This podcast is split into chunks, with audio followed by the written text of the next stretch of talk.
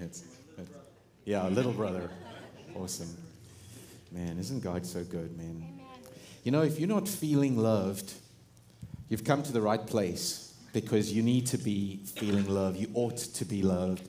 You ought to know the love of God. And that's one of our primary prayers here at Lake Haven is if that, that you experience this God who says he is love. And, and so no matter where you're coming from, how you've been hurt, um, what you're holding on to, I want you to know that God has forgiven you. He has taken the guilt and the shame of whatever your past is on that cross. And He has loved you with an everlasting love. Amen. And you know, the journey of this, this life is getting to know this God who loves us so intimately and to be, because it, ultimately it's the environment that we can grow in.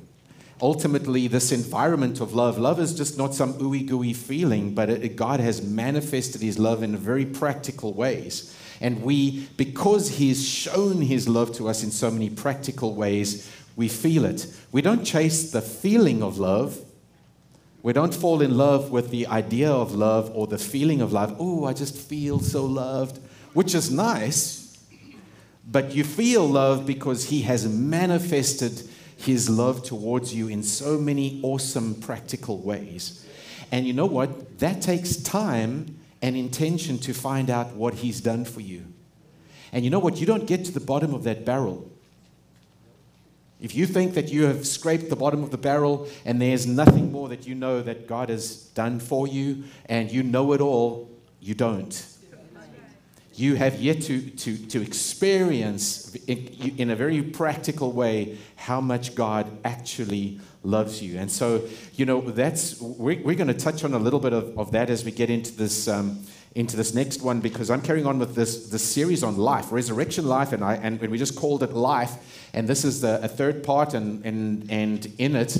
And we, we spoke um, last week a little bit, uh, and we, we were talking about it from Hebrews. Uh, we'll just bring that up again from last week. I think it was in Hebrews chapter 2.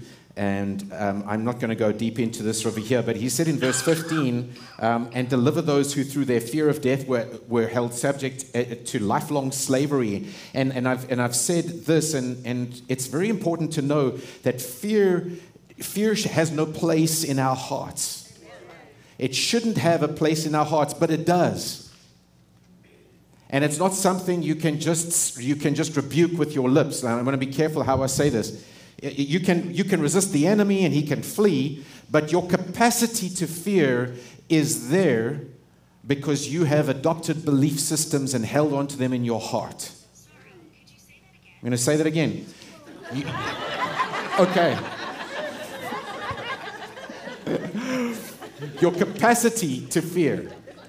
Your capacity to fear. You know, um, in, in fact, um, we've got, uh, we're going to talk about this in, in a second, but it, it but in fact, let me start. Let's, let's just do it this way. There, there was a video that, that, uh, that somebody here, in one of our friends, that Janine, actually on, on she, she saw, and uh, she, she put this to, to words for us. So we're going to darken the scene. Watch the screen. Carefully watch the words. This poem about fear. I am fear. That's all the introduction I need, for it only takes one look to see that you're already acquainted with me, have seen what I can be, and have more than once heard my plea. Yet, you treat me like I'm new, like I haven't been with you, like I've never shared my point of view, like I'm intruding where you live, like I've never had advice to give, when in reality, you and I have been talking since you were a kid. I'm fear. I started as the monster under your bed, that mean thing that kid could have said, that rude comment on your phone you could have read. And now, I'm that constant voice, reminding you of everything you dread, preventing you from running your race ahead, and causing you to curl up and hide instead. I am fear. And though you hate me, you don't make me move out of the room I have inside your head. I am fear. My voice is familiar to your ear. It knows my tone. It dwells on it when we're alone. It knows my strategy. It continually brings it to agony. Yet you won't stop me. I'm fear. I've taken the driver's seat of your car, buckled up, taken the wheel, and now I steer. I'm fear. I've gripped your thoughts and bound your hand and made you sit when you were to stand, and I've taken control over your land. While you just sit there and listen to my every command. Why won't you stop me? I am fear. I'm a liar, an instrument of deception, constantly playing the strings of your perception, making music that distorts your perspective, that ultimately causes you to lose your direction. Yet, you create no prevention. I am fear. And let me again make something clear. I'm only here because you allow me. See, your property I cannot trespass. There's boundaries I cannot bypass. I am fear. And when I went in, I simply walk through the door and you hand me the key. Then, to keep you from removing me, I distract you, prevent you from remembering that you have the power to make me flee. So you won't stop me. I am fear. You allow me to be your puppeteer, constantly shrink down your size, cover the truth from your eyes, tie you to the strings of lies, make you move and compromise. And when situations arise, you are the one to hand me my supplies. I am fear. And until you make a movement, I'm free to pursue my manipulative amusement. Until you unbound your hand and take a stand to take back your land, you'll listen to my every command. I am fear. You let me stay, though trouble is all I bring to the tray. I am fear. And let me explain a final time. See, though I seem to hold the key, you have the power to make me flee. Because of what Jesus did on that tree and how he rose on day three, you have power over me. And I can't stop that. I am fear, but I fear you. I fear who is with you, for he is in you and has given everything for you by sending his son, who was the one to free you from every chain. My hold he broke by the word he spoke, delivered you from every pain. By dying on the cross, he paid what you cost. Then he rose up from that grave and saved you. And though you still mess up, he won't stop loving you and protecting you and empowering you to do what you're called to do. And if you truly knew that, I'd be through. I am fear, and now you know. Because of him, at your word, I must go. Because Jesus already set you free, no matter how good I lie, or how hard I try, or how long I've held you tied. I can't stop you from stopping me. Why won't you try to stop me?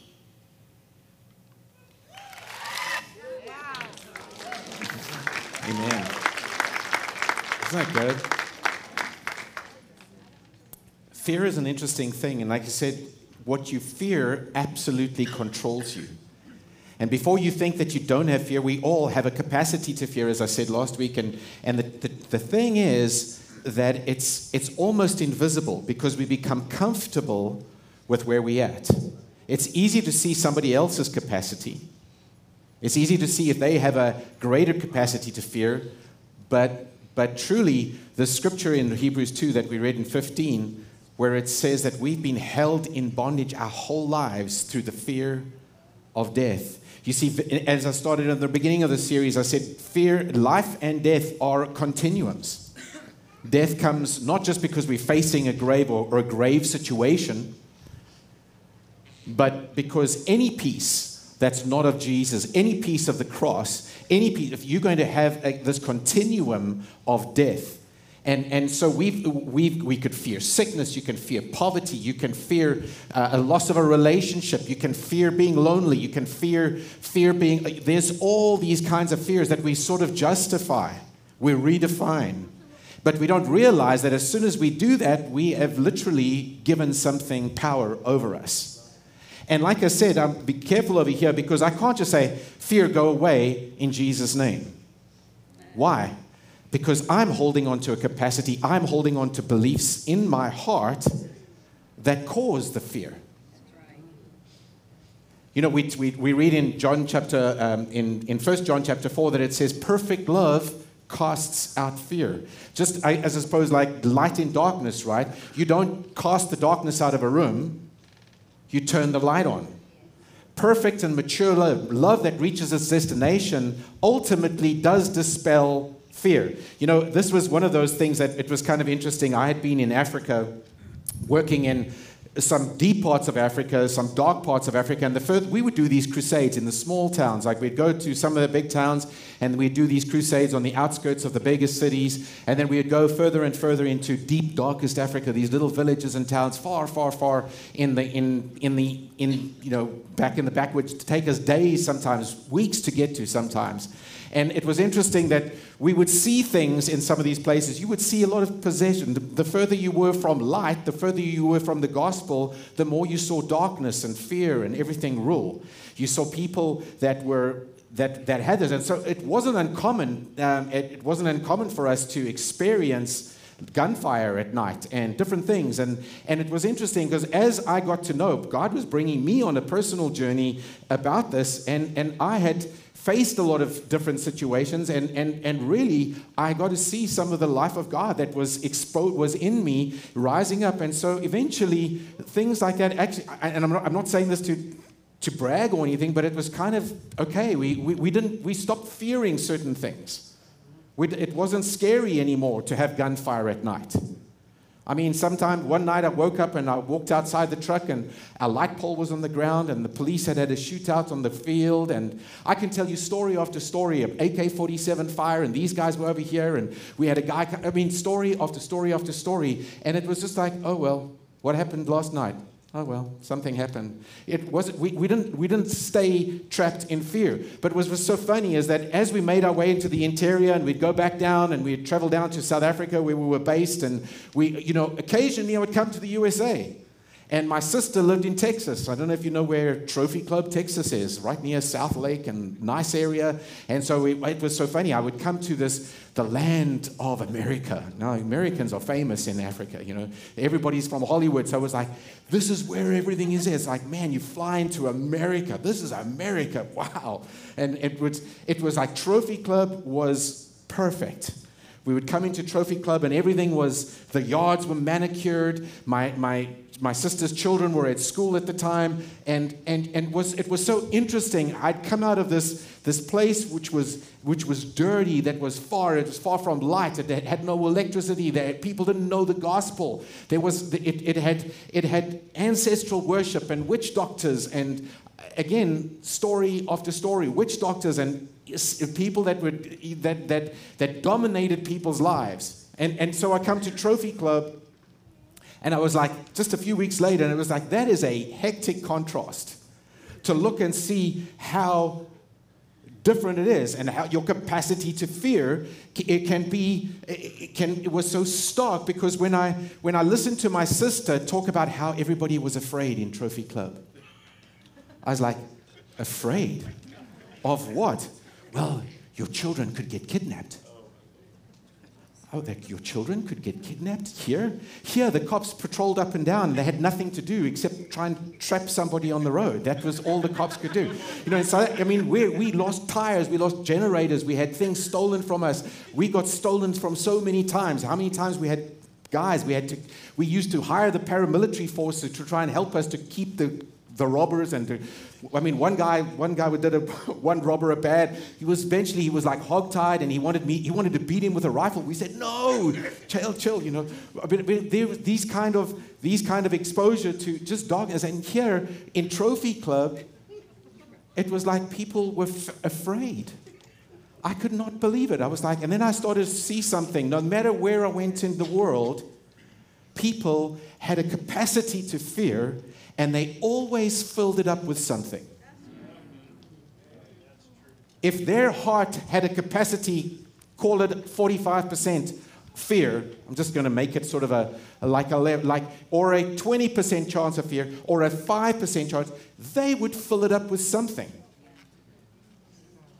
you would fill it up. You would find something. You would find something on the news. You would find something. They would talk about, you know, your kid's being kidnapped, or this is going to happen, or don't you know you got to do this, and you can't. Oh, I can't let my child walk home. It's like walk home. You can't let your child walk home in this town. It's like, you know, what are you talking about? It, it's it's it's so interesting to me that we all carry amounts of fear. And so we have got to recognize that to walk in and to dispel fear and to, let, to live lives free from slavery, we have to constantly let the light of God's life and light and love into us that will dispel these fears and address belief systems as the Holy Spirit shows them to us We've got to be willing to say, Oh, I recognize that. Because I promise you, you haven't seen some things yet. I'm not saying that you're not righteous. I'm not saying that you haven't been washed by the blood of Jesus. I'm talking about your belief system. What you are carrying around in your belief system is having an impact on your life. You are choosing, as I said, fear keeps you trapped, fear keeps you limited. There's things, there's decisions that you will make today based on your capacity to fear that you won't do something. You won't do, you won't dare take a step. And God has got greater things for you to experience and to do. But you won't even take a step because you're afraid. And it's, it's almost invisible.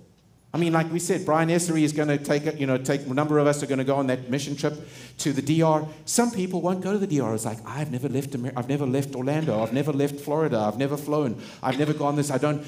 The fear of the unknown. Fear of the unknown is a real fear. It, it is a, well, I mean, it's a, it's a real present thing in people's lives, but is it, is, it a, is it need to be there? No, it doesn't. No, because if we, if we actually think about what we actually fear and you say, well, well, do you believe, do you genuinely believe that Jesus is inside your heart? Do you genuinely believe that he will never leave you and forsake you? Have you appropriated not just the scripture, Hebrews 13 5, He says, I will not leave you or forsake you, I'll never leave you, I'll never, ever, ever, triple negative, leave you or forsake you? Have you, have you learned how to take that truth and make it so much part of yourself that you can't feel lonely? That you can't feel these things, that you know that Jesus is with you. Why? What, what's the difference? Has, is the truth of what Jesus said any different one from one place to the other. No. It's what you have allowed to grow and the seed of God's word to develop in your heart to the place where it no longer, that darkness of fear, that darkness of loneliness, that darkness that is preventing you from making a choice to step out, to go somewhere, to do something, to give something. Oh, God forbid the Lord asks us to give something. Seriously, that's a big one. Because people's security is so much in their finances. It's just like Jesus said to that rich young ruler. He said, like, hey, listen, I know what you lack. Go ahead and just, you know, sell it all. Give the money to the poor and come follow me. Oh, that gets quiet. You know, but I'm just saying, hear what, hear what it is. God will, there, there, these things hold us hold us entrapped, and we can live absolutely above fear. Amen. Okay. So listen, I just wanted to say that because we have got to allow ourselves to, to, to be cognizant, one, of the fact that there is a capacity to fear. And you can ask the Holy Spirit, you can say, Holy Spirit, show me, make me aware of what I fear. Because now, or where I fear, when you see it. Because I'm telling you, it's going to be a progressive journey. It's not like, oh, well, quickly, let me just rush to the forward. Please, Shannon, have an altar call. Have them line up here. I just want to go down. I want to go down and then wake up and then tell everybody that I'm free from fear. Hallelujah. Praise the Lord. But walking out your, your sanctification with Jesus means that you've got to embrace certain beliefs. That means that as light of certain beliefs, as the light of certain uh, of truths are going to come, that light is going to challenge things that you've dearly held, held on to. And that's what Jesus was talking about when he says you've got to learn to take up your cross daily. It wasn't because Jesus didn't do the full price and pay the price of the cross. It was about are you willing to let go of your traditions? Are you willing to get, let go of your opinions? Are you willing to let go of your religion? Are you willing, all these things that you have held so dearly, are you willing every day when something like that goes and just say, oh, okay, thank you, Holy Spirit, for showing me that. I choose light, your light. I choose to walk in the light of your path. I want to embrace that light. I want more of that. Does that make sense to you? Amen. I pray because this, this I know is, a, is, is concepts that we've got to have, have uh, understanding that. And then I, I touched on this, this thing of fear. It's so important to understand because it does hold us bondage. But in that passage in Hebrews 2, it said that Jesus had, had, had taken on the nature of a, of a human. He took, he took on man's nature. And, and I, I, we could belabor that. We can teach a series. But it's very important to understand that Jesus did everything as a man. He had emptied himself, according to Philippians 2, he had emptied himself of his divinity and he won and did the victory that he earned on, on the cross, he did as a man. Yes. Everything he did in life, he did as a man. And he told us that these things you're going to do and even greater things you're going to do. Why? Because we're men. And Jesus, like it said in, in Acts 10.30, said, uh, Acts 10.38, Jesus, how God anointed Jesus of Nazareth. That is very specifically talking about the humanity of Jesus. It's how God anointed Jesus of Nazareth. And that we, we, you see, you know why? If we don't grasp that truth, we do not believe we can walk as Jesus walks. Because you know, the religious argument that is given still to this day in most churches, sad to say, well, that was Jesus. Jesus could live above sin. I can't. I'm just a human. Jesus could do that. Oh, yeah, because he, Jesus could heal the sick. Oh, yeah, that's Jesus because he was the Son of God. Well, that's exactly what the devil wants you to think. Because as long as you think that he did it as God, what choice do you and I have? Well, he's God. But until you embrace the light, embrace the truth that Jesus did it as a man anointed, when you realize that he, he didn't play when he was in the crib, he didn't say, goo goo gaga. I wish these people would get away here so I can just stand up and go to the bathroom and I don't have to poop in my pants or something like that. You know, he, he actually emptied himself. And I don't mean that way. I mean, just sorry. Sorry. He emptied himself of his divinity. Sorry, that, that was a total faux pas.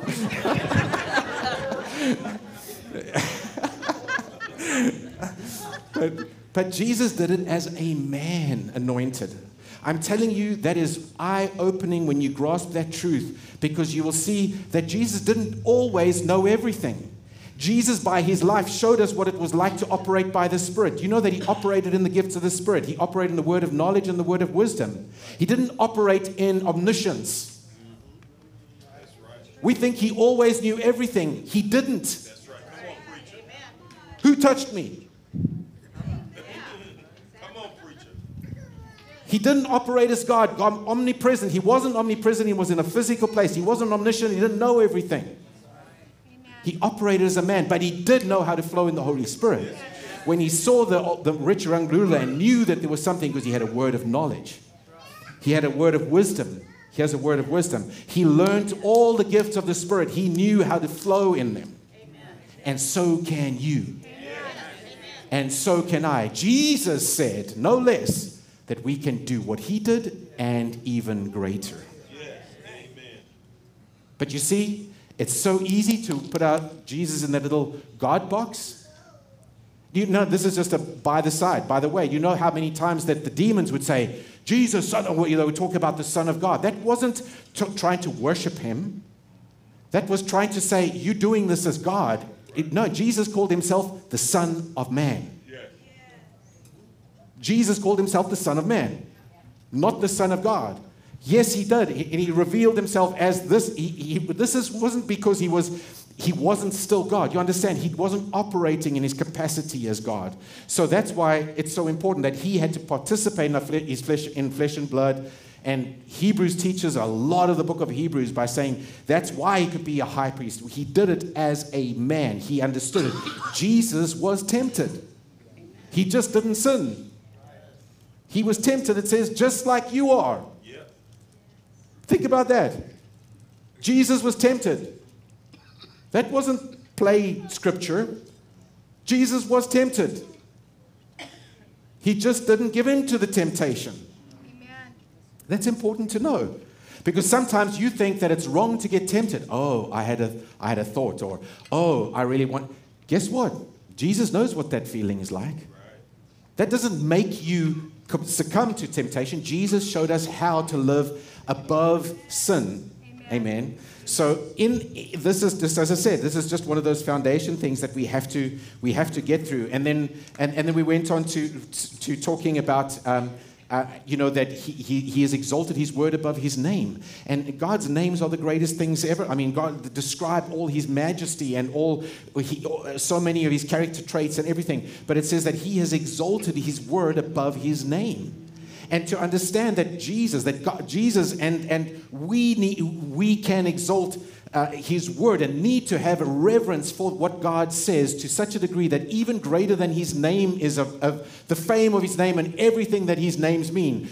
Jireh or Shammah or provide, I mean, healer, doesn't matter what, shepherd, everything of one of the, the names of God and, and the many, many more names of God. God, Jesus, we, His word is exalted above His name when we don't realize that's how precious God's word is, that God values his word that much, we don't give much credence to the word of God.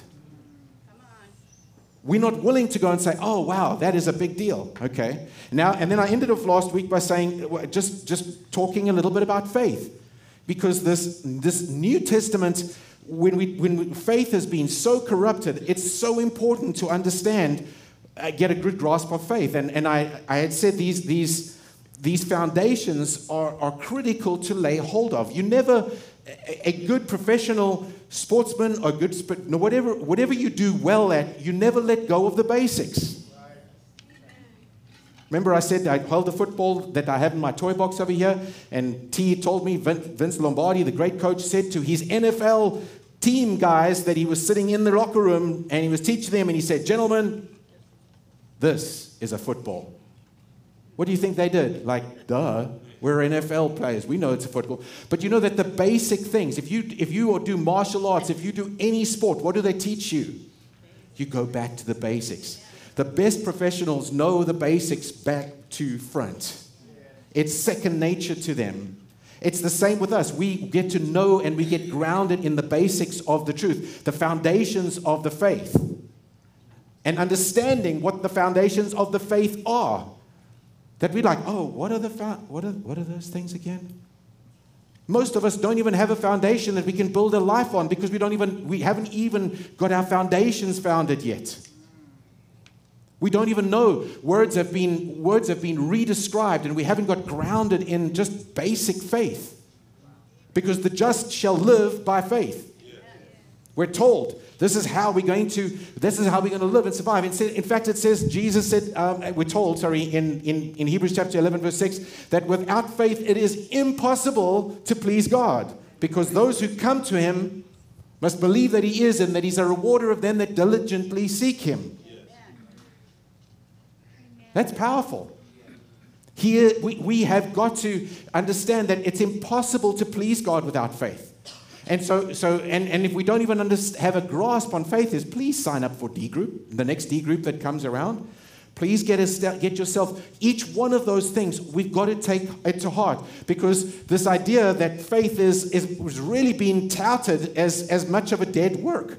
We are told that if you use much faith, then you can get God, you can convince God to do something. Listen, faith doesn't convince God of anything. Faith doesn't get God if you think, I'm just going to put it bluntly. Is that okay? If you think faith gets God to do anything, you're wrong and you're deceived and you're trapped. Faith does not move God. Now, sadly, that sounds strange to many ears because they've never heard what New Testament faith is. Faith doesn't move God. Faith doesn't get God to do anything. Faith simply decides to believe what God said is true. Faith looks at what God has done in the past, looks backwards, sees it, and says, That is true. Faith doesn't try and get God to do anything. If you're trying to get God to do something, you are not grounded in a basic, fundamental New Testament truth. I know that's blunt, so forgive me, but I'm telling you, without faith, it's impossible to please God. The just shall live by faith. Faith is getting an, an understanding of what Jesus has done in for us. On that his death, burial, resurrection, um, burial, you know, descent to hell, his victory over sin, hell, death, and the grave, his ascension. I mean, sorry, his resurrection, his ascension to heaven, where he takes put, put the, you know takes the blood to the heavenly uh, mercy seat, all of those things. What Jesus accomplished is a past tense, tetelestai, it is finished. T said it earlier, it is finished work. It is finished. It is the perfect Greek tense. It was done once, it did everything once in the past, never to be repeated. It is finished. When, as we get more into the series, you will see that there is, there is only one victory. You've heard it, we've sung it for years in so many songs. But have we understood that literally every, every victory was won at the cross? Every issue was won at the cross. But because we haven't known how to appropriate that, or what to do with that, what that actually means, because we just, so we muddle along in life, getting struggle. Oh, I've got this, um, I'm struggling along with this, and I'm struggling with that, and I'm. Ha- Listen, I'm talking to myself here. We, is it okay that we walk this journey together? Amen. Okay. Let's just be real, okay? Because that's what Lake Haven is. We want to be authentic. If you, if you don't want to be authentic, you probably need a different church because, because we, want to, we need to walk through this together. Okay. But that is the reality. Faith, if we want to work true faith, it looks back what God has said and what God has done in the past and says, I choose to believe that. God, I choose to take your word that that is what you did. It is a easy thing. Faith is not a difficult thing. It's because we've made faith so woo so weird. And like, if you can get this, you can, you can get God to do this for you, get, get God to do that for you. That is a sad misunderstanding. Okay? Because faith, as I said, will t- look backwards and tell us what God has already done. So I wanted to look at this, these scriptures over here that, that you know, because again, we're going to spend a little bit of time on this. Ephesians chapter 1, the, the, the, Ephesians prayers, everybody who's studied the Bible probably knows these. These Ephesians prayers are awesome. There's one in chapter 1 and there's one in chapter 3 where Paul is praying for the Ephesians. And this, I'm going to read in a couple translations. I'm starting with the ESV, Ephesians chapter 1, verse 15. For this reason, because I've heard of your faith in the Lord Jesus and your love towards all the saints, I do not cease to give thanks for you remembering you in my prayers, that the God of our Lord Jesus Christ, the Father of glory, may give you a spirit of wisdom and of revelation in the knowledge of him, having the eyes of your hearts enlightened, that you may know what is the hope to which he has called you, what are the riches of his glorious inheritance in the saints, and what is the immeasurable greatness of his power toward us who believe, according to the working to the working of his great might that he worked in Christ when he raised him from the dead, seated him at his right hand in the heavenly places, far above all rule and authority and power and dominion, and above every name that is named, not only in this age, but also in the one to come. And he put all things under his feet and gave him as head over all things to the church, which is his body, the fullness of him who fills all in all. Now, that is a mouthful, right? Now, there is so much in this passage that we need to embrace. And I pray that you walk this journey with me? Are you willing to let the Holy Spirit open your heart? Are you willing? Because you can close your eyes right now and say, Holy Spirit, if I'm not even willing, I ask you to make me willing. I ask you to open my heart, open my understanding. Because there, there are some majestic truths in this passage. You know, so, so I want to start by saying this before we get into some of the other translations and, and pick out some how they've translated some of these words.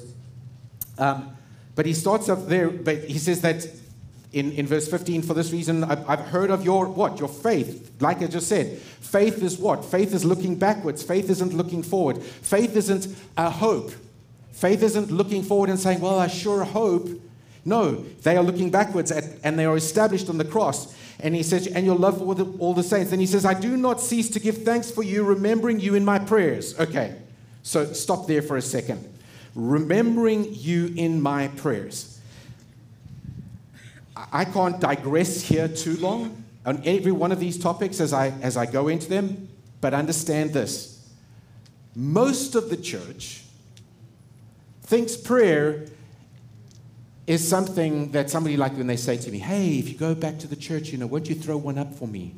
Or whatever. I've heard so many different words. Like, I guess throw one up, you know, whatever, whatever. It's like, pray, we, we, we throw out these hopes. Oh, say a little prayer for me. Say a little prayer for me.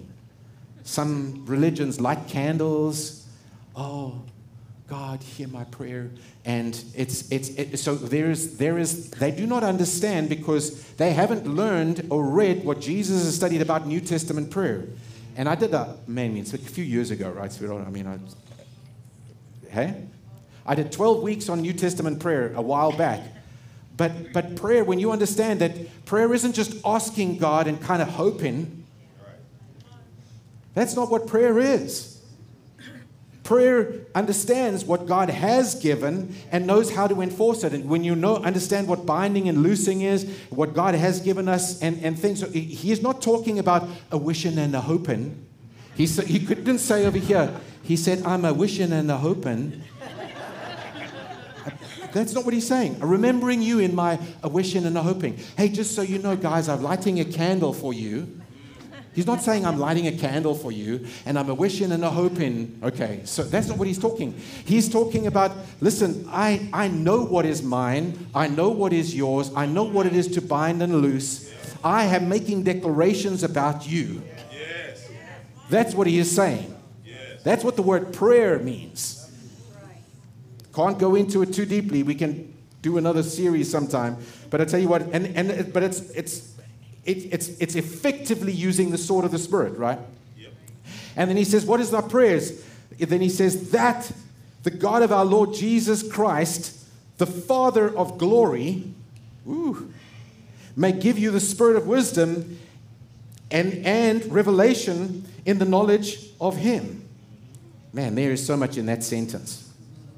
He says, he says that the God of our Lord Jesus, the Father of glory, what do you think glory means? We've spoken about glory so many times. The Father, what glory is, if you study the word glory, doxa, it's not just shininess, that the Father of shininess, oh, he can glow in the dark. It's like, no, that the Father that can glow in the dark and that can shine really brightly, no. No, doxa is there is an opinion, there is a view and opinion of God that is true reality. Go and study the word. Pull it up in your blue letter Bible. Go and study the Greek word, doxa. One of the fundamental pieces of doxa is God's view and opinion, which is true reality. So, the father of what? The father of God's view and opinion, which is real, that reality.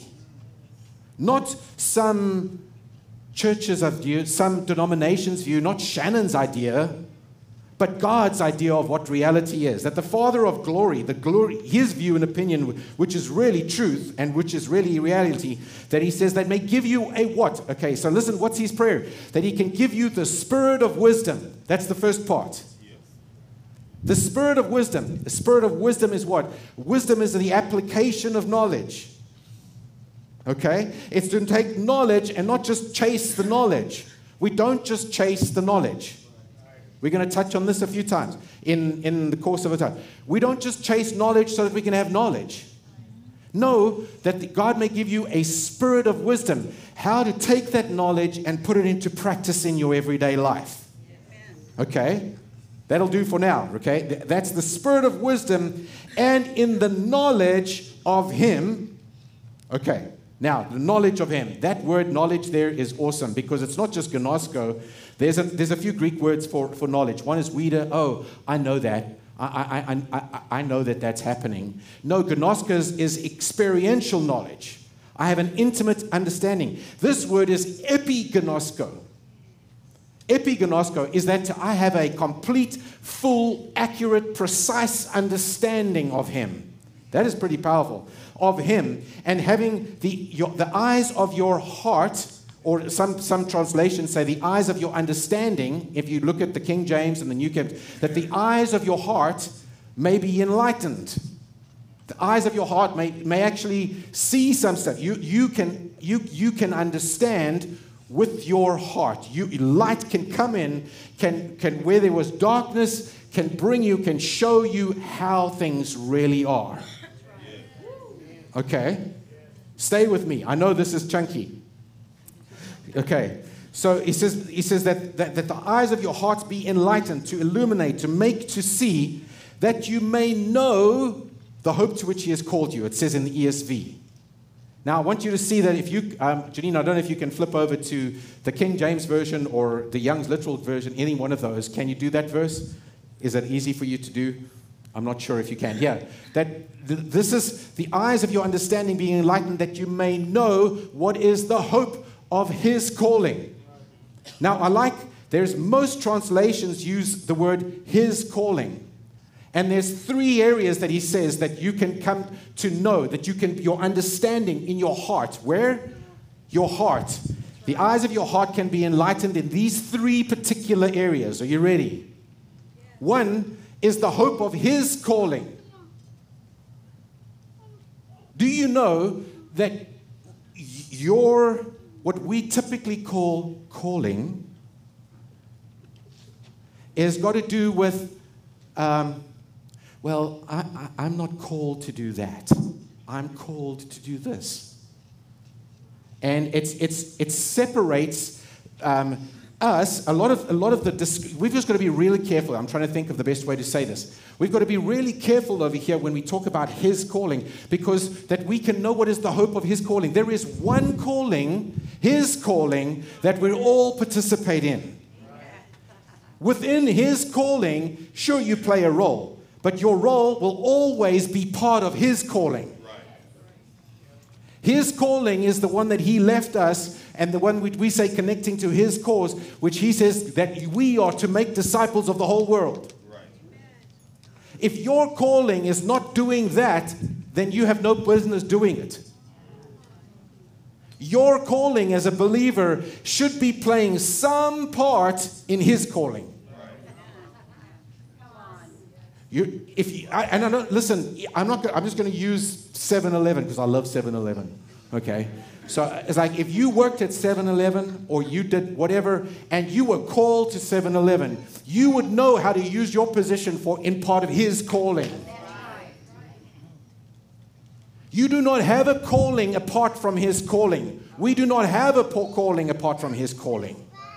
So, Paul, his first thing he's praying, he says, I pray that the eyes of your heart may be flooded with light so you get to see and understand, number one, what is the hope, the expectation of the good, it's going to be good, of His calling.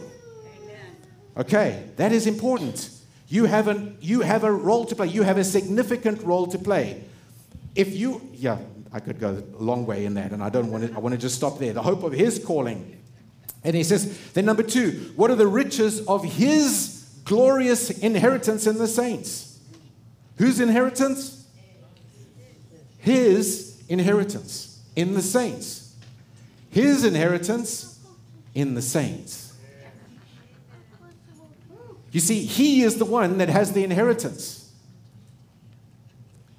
So this is number two, remember? Glo- that he's that that we would know what is that what is what is this this uh, the, the, what is what are the riches of his glorious inheritance in the saints. I want to pull out. I'm just thinking. Um, yeah, let me pull out that verse, and I like the way that it says it. Janine, is it possible to bring up the Wuest translation? I know that Karen put it in for us, but oh, yes. that the eyes of your heart, being in an enlightened state, with a view to your knowing what is the hope of his calling and what is the wealth of his the glory of his inheritance in the saints and the next part if you can and what is the superabounding greatness of his inherent power to us who are believing ones as measured by the operative energy of the manifested strength of his might. Woo! Now that is a mouthful, right? I mean, all of us just, just look at that like, what? What, what is that? Uh, because there's number three is mentioned of there. What is, what is his power? What is his power in the saints? That's how the this is what it's talking about. So there's now his inheritance, and, and we, we have to touch on a few things in his inheritance because basically you've got to understand a couple things. You and I do not have a covenant with God. Gonna let that penny drop. Clink, clink, clink, clink, clink, clink, clink. Jesus has a covenant with God. Jesus of Nazareth was the effect of the covenant. We are beneficiaries of the covenant. That's important to understand because you didn't make the covenant, you can't break the covenant. He made the covenant, He has the inheritance. He earned the inheritance. You do not have an inheritance. He earned the inheritance. That's why in all these books, particularly Ephesians, talk about in Him because we've got to clothe ourselves. we've got to step into Jesus. I put Jesus on, Jesus is inside me. We can get to the whole union thing later on. But in Him, I, I get to experience His inheritance in the saints. Right. You are the saints, by the way, not just Mother Teresa who got canonized. we are the saints. Okay, I, am just going to touch on that a little bit because the, we've just got to go in there. Um, let me just pull that. His inheritance. 2 Corinthians chapter 1 verse 20 for all the promises of God find their yes in him. That's why through him we utter the amen to God. Every promise is yes and amen. Why? Because it was to Jesus. Right. The promises were to Jesus. That's why we can say the yes and amen. Then all the curses. Jesus delivered us from all the curses. I, I know I'm going through this relatively quickly because but I was delivered from all the curses. Galatians 3:13 Christ redeemed us from the curse of the law by becoming a curse for us. Listen to that. Jesus became the curse for who? I want you to personalize that. For me. Jesus took every curse for me. And if you want to go and find out about the curses, go and study Deuteronomy 28, the blessings and the curses. He took all the curses on his body. It says that.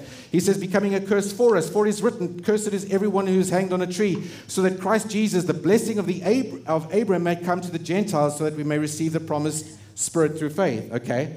So then listen to this in verse 16. Drop down to Galatians 3 16. Now, the promises were made to Abram and to his offspring. It does not say to his offsprings, meaning to many, but to one, to your offspring who is Christ. The inheritance was given to Jesus. There it says it exceptionally clearly for you, those of you taking notes. And then Romans 8, verse 16 says this beautiful thing. The Spirit Himself bears witness with us, with our spirit, that we are what? Children of God. 17. And if children, then heirs. Heirs of God and fellow heirs with Christ, provided we suffer with him in order that we may be glorified with him. So when it talks about the inheritance, understand you and I do not have a covenant. Jesus had the covenant. You and I get to, so this is what he, so remember number two, right? Where two says that we may know his what the hope of his inheritance in the saints. Okay, cool. And then number three, and then he says this. Um, let me just find my spot over and I'll jump down over here.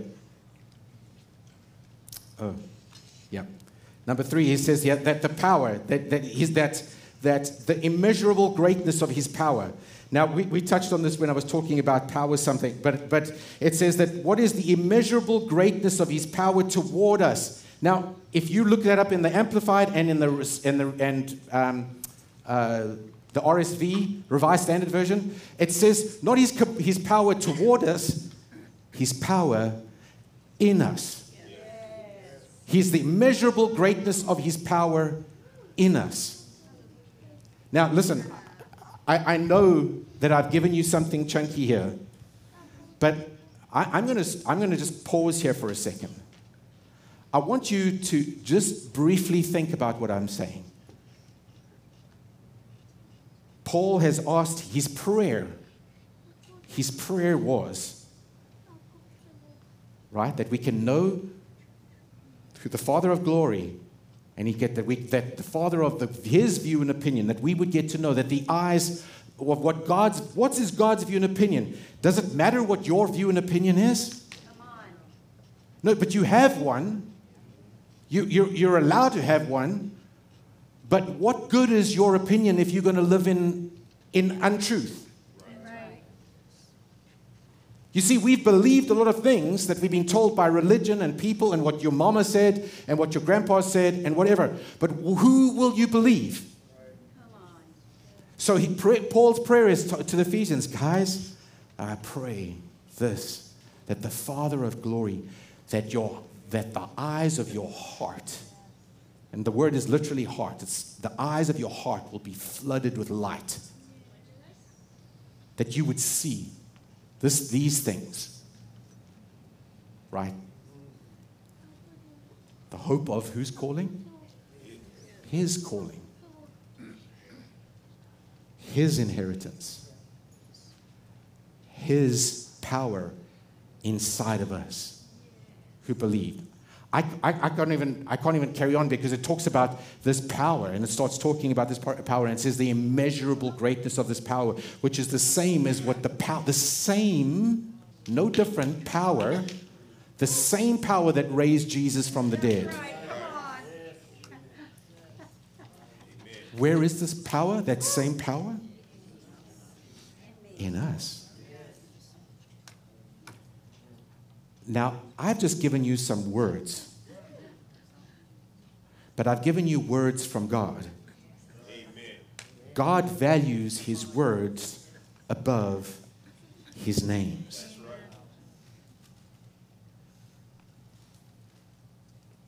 We can choose to take his words and choose to say, I'm going to soak in that. So, this is what I want to do here in closing. I'm just going to stop right there and we're going to have to carry on next week over here because um, Jen is going to come up and play a little bit because we're going to do a little bit of an exercise here. Um, you will see that an integral part of making a truth yours is meditation. Now, when I say the word meditation in a church, I'm not talking about lotus position, Eastern stuff. I'm talking about Psalm 1, Joshua 1. If you meditate on my word day and night, you'll be like, you know, those kind of, they'll be like stream, like a tree planted by streams of water, meditating on a truth. Imagination is such a powerful tool because your heart can't tell the difference between imagination and reality. I, am going to pause there. If you close your eyes, this is why, and I'm just going to say this as a, as a sense of just giving you an understanding. It's the same reason that when you think about somebody who did something to you, you can get mad at them. That you can feel angry. That you can get all burnt up. Your heart can start racing. You can start perspiring. Or you can fear something when you start to think about something. Or you can think about something positive and it can have the opposite. It can have feelings of love and joy and pleasantness and all kind. That is the power of imagination in your heart. What you choose to put your mind on makes all the difference. Every one of us meditate. Most of us don't realize when we're choosing to meditate. When we're choosing to imagine the truth. So, when you want to experience a truth, a reality in God, the best way to do it is to take a truth from His Word, not just any random thing that doesn't have any consequence, that doesn't line up with anything else of the character and nature of God, but when you see a truth like these, and you see, like, okay, Lord, I want that to become real in me. The choice is always what are you going to do with this truth? Do you choose to let that become real in your heart? And you say, Holy Spirit, and best you know how, with complete honesty and authenticity, while your eyes are closed, you just say, Holy Spirit, you are the teacher of the church. That's what Jesus said he would do. He would teach, that he would dwell inside me and teach me. He would show me things. So, Holy Spirit, I ask you to show me, to bring this revelation. I open my heart to you, Holy Spirit. That my heart, the eyes of my heart, will be flooded with this light.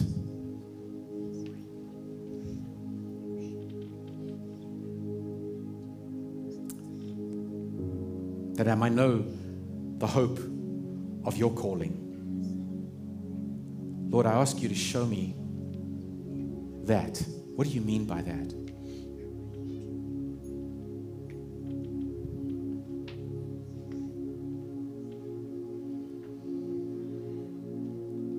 What do you see when you see his calling in your mind's eye? Are you willing? Do you believe that God loves you to that much degree that he will never cause you to do something that isn't good for you? that doesn't have your best interest at heart. Not saying that some areas won't be difficult, but I can promise you that God has your interest at heart because He loves you.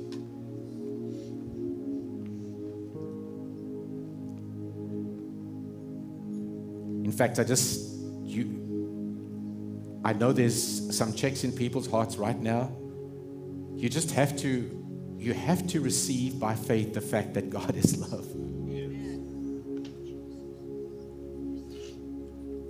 Some of you have been told to lie. Some of you have, been, have, have heard this truth for so long that you believe God has got something bad for you because you were told that He's in control. And because He's in control, this evil happened, or this death happened, or this tragedy happened. And so you've held it against God. I can tell you with surety that wasn't of God.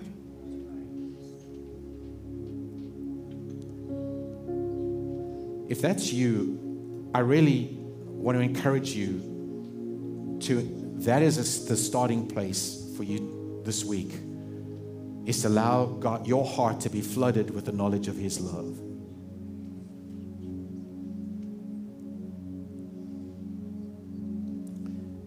And as you read this, go home and read this, this passage again, up to verse 19 over here. I want to encourage you, read it in a few translations, but I want you to visualize this. What is the hope of his calling? The greatness of his inheritance in the saints, us, in me. Personalize it. What is the greatness of his inheritance in my heart, in my life? And what is that immeasurable greatness of His power?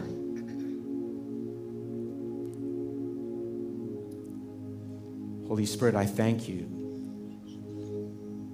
that you ministered your, the knowledge of your, what these things mean into our hearts.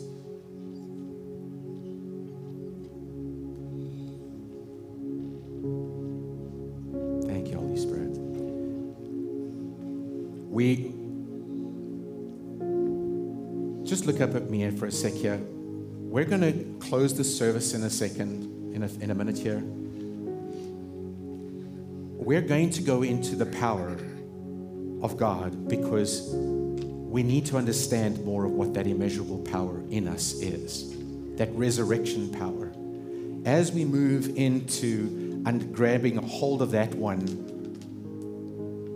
it's going to bring liberty to you ways that you have never understood or never grasped, okay? So I want you just to be, ask yourself this question. Go home with this, please. Ask yourself, what am I going to do with this? Am I willing to let it go? Am I willing to let light come into my heart? Am I willing to not let fear dominate me any longer? Amen. This morning, if you're here and you do not know Jesus and you came with a friend, please know that Jesus loves you and that all you need to do is open your heart to Jesus and say, Jesus, save me. And He will meet you right there where you are. Please know that you are cared for and that you're loved.